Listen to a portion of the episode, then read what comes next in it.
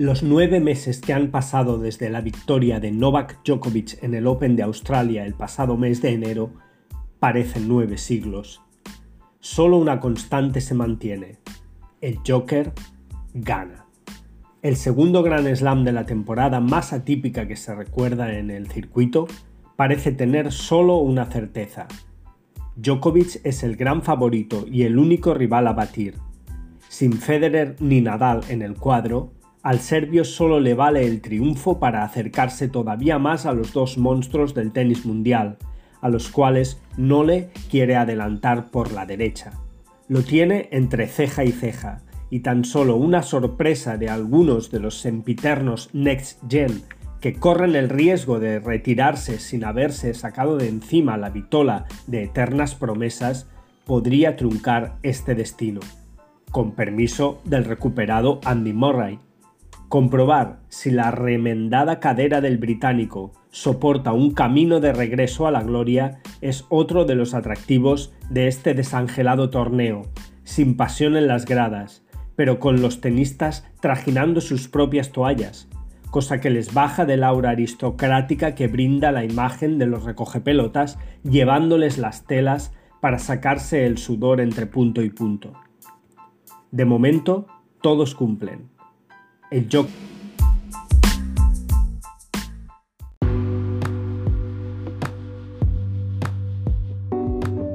Aunque su lenguaje corporal mostró signos de incomodidad. Bien es cierto que en el siguiente partido ante Edmund cedió un set, pero acabó remontando.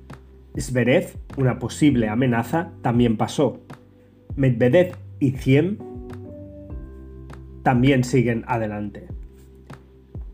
El austríaco Dominic Thiem es uno de los que se ha mostrado más crítico con este nuevo escenario de silencio total en las gradas. Eso al aspirante le está haciendo pensar que el torneo es más duro que de costumbre. En el cuadro femenino ya se produce el fenómeno norteamericano, se va para casa a las primeras de cambio.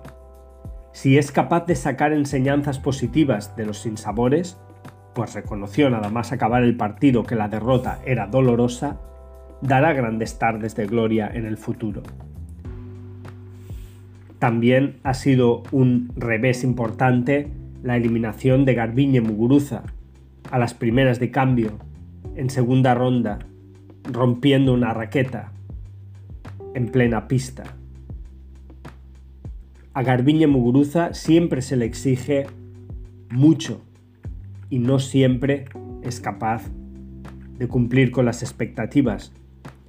Pero claro, cuando has ganado un gran slam, todo el mundo espera que vuelvas a estar al mismo nivel. No ha sido posible en esta ocasión para Muguruza, pero tampoco habría que ser demasiado duro porque hay que valorar que el tenis ha estado parado durante meses. Garbiñe venía haciendo un gran inicio de temporada. Ahora se ha encontrado con un revés en el US Open, que tampoco es de sus torneos favoritos, como ella misma ha recordado en las declaraciones posteriores a su dura derrota. En cualquier caso, ahí tiene Roland Garros para intentar pasar página y pues hacer borrón y cuenta nueva y hacer olvidar esta derrota.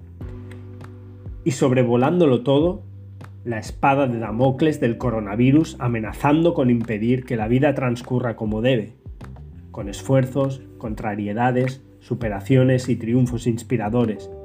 El gran partido es contra la pandemia, en nuestras manos está que caiga del lado de la humanidad. De momento, Benoit Per, el francés, tuvo que salir de escena por un positivo y lo hizo arremetiendo contra la falsa burbuja, lo que él calificó de falsa burbuja. No quiso ir más allá, no nos ha contado qué es lo que ocurre detrás de esta falsa burbuja como había amenazado. Tal vez lo haga en un futuro. La hipocresía forma también parte de la condición humana. Pero nadie debe perder de vista que solo hay un objetivo. Un objetivo mayor que el US Open, que el dinero, que los partidos, que las victorias, que la fama, que las revistas. Un objetivo que debería ser común y que no es otro que salir adelante.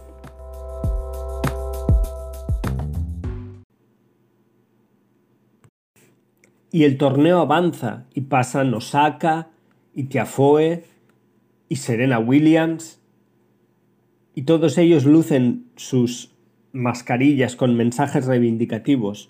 Claro que sí, ¿por qué no este Open de los Estados Unidos de tenis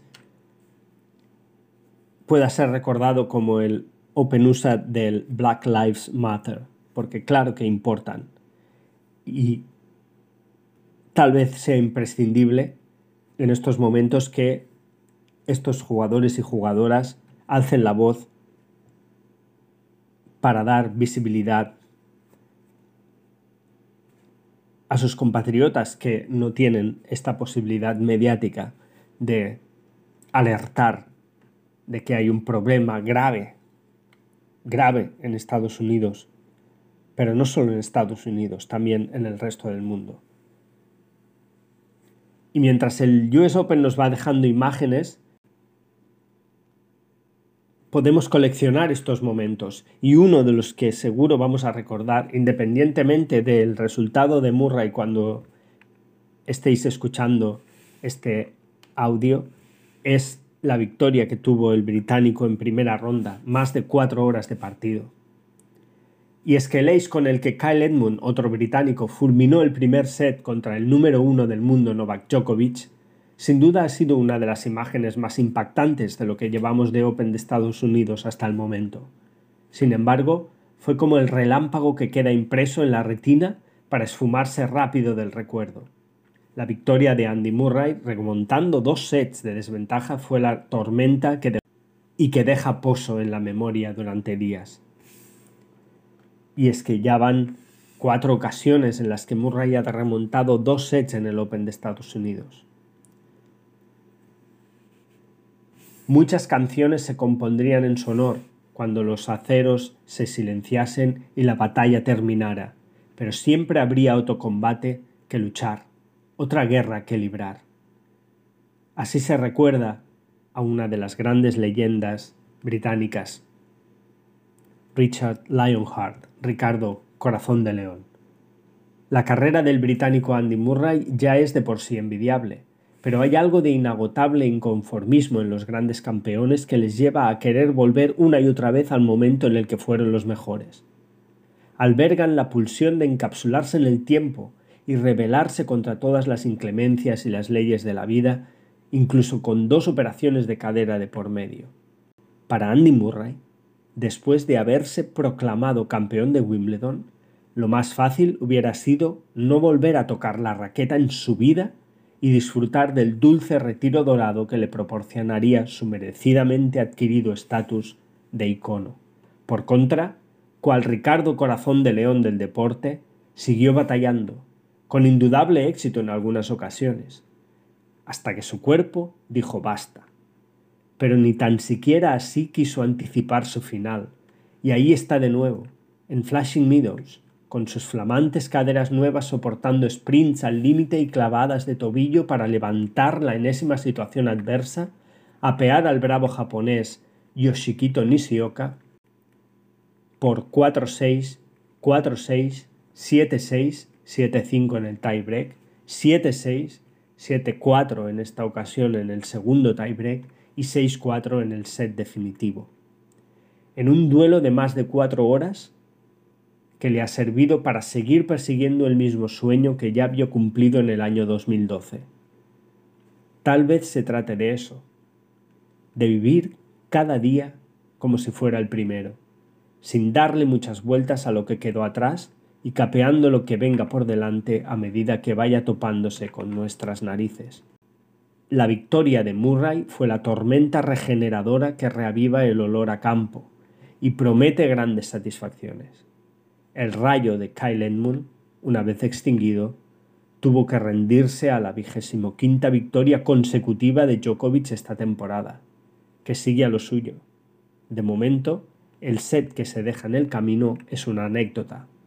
Solo el tiempo dirá si era también un aviso.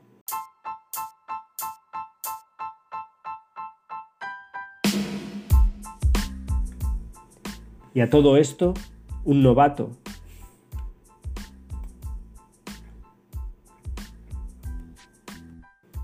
Y a todo esto, un novato, J.J. Wolf, que ha apeado al español Roberto Carballés, un debutante de 21 años estadounidense, que se planta en la tercera ronda, ganando a Carballés 6-2, 6-4 y 6-3. Wolf, de 21 años, llegó al cuadro principal como comodín, ya que ocupa el puesto 138 en la clasificación mundial. Pero aporta esa dosis de irreverencia que tal vez le estaba faltando al tenis norteamericano.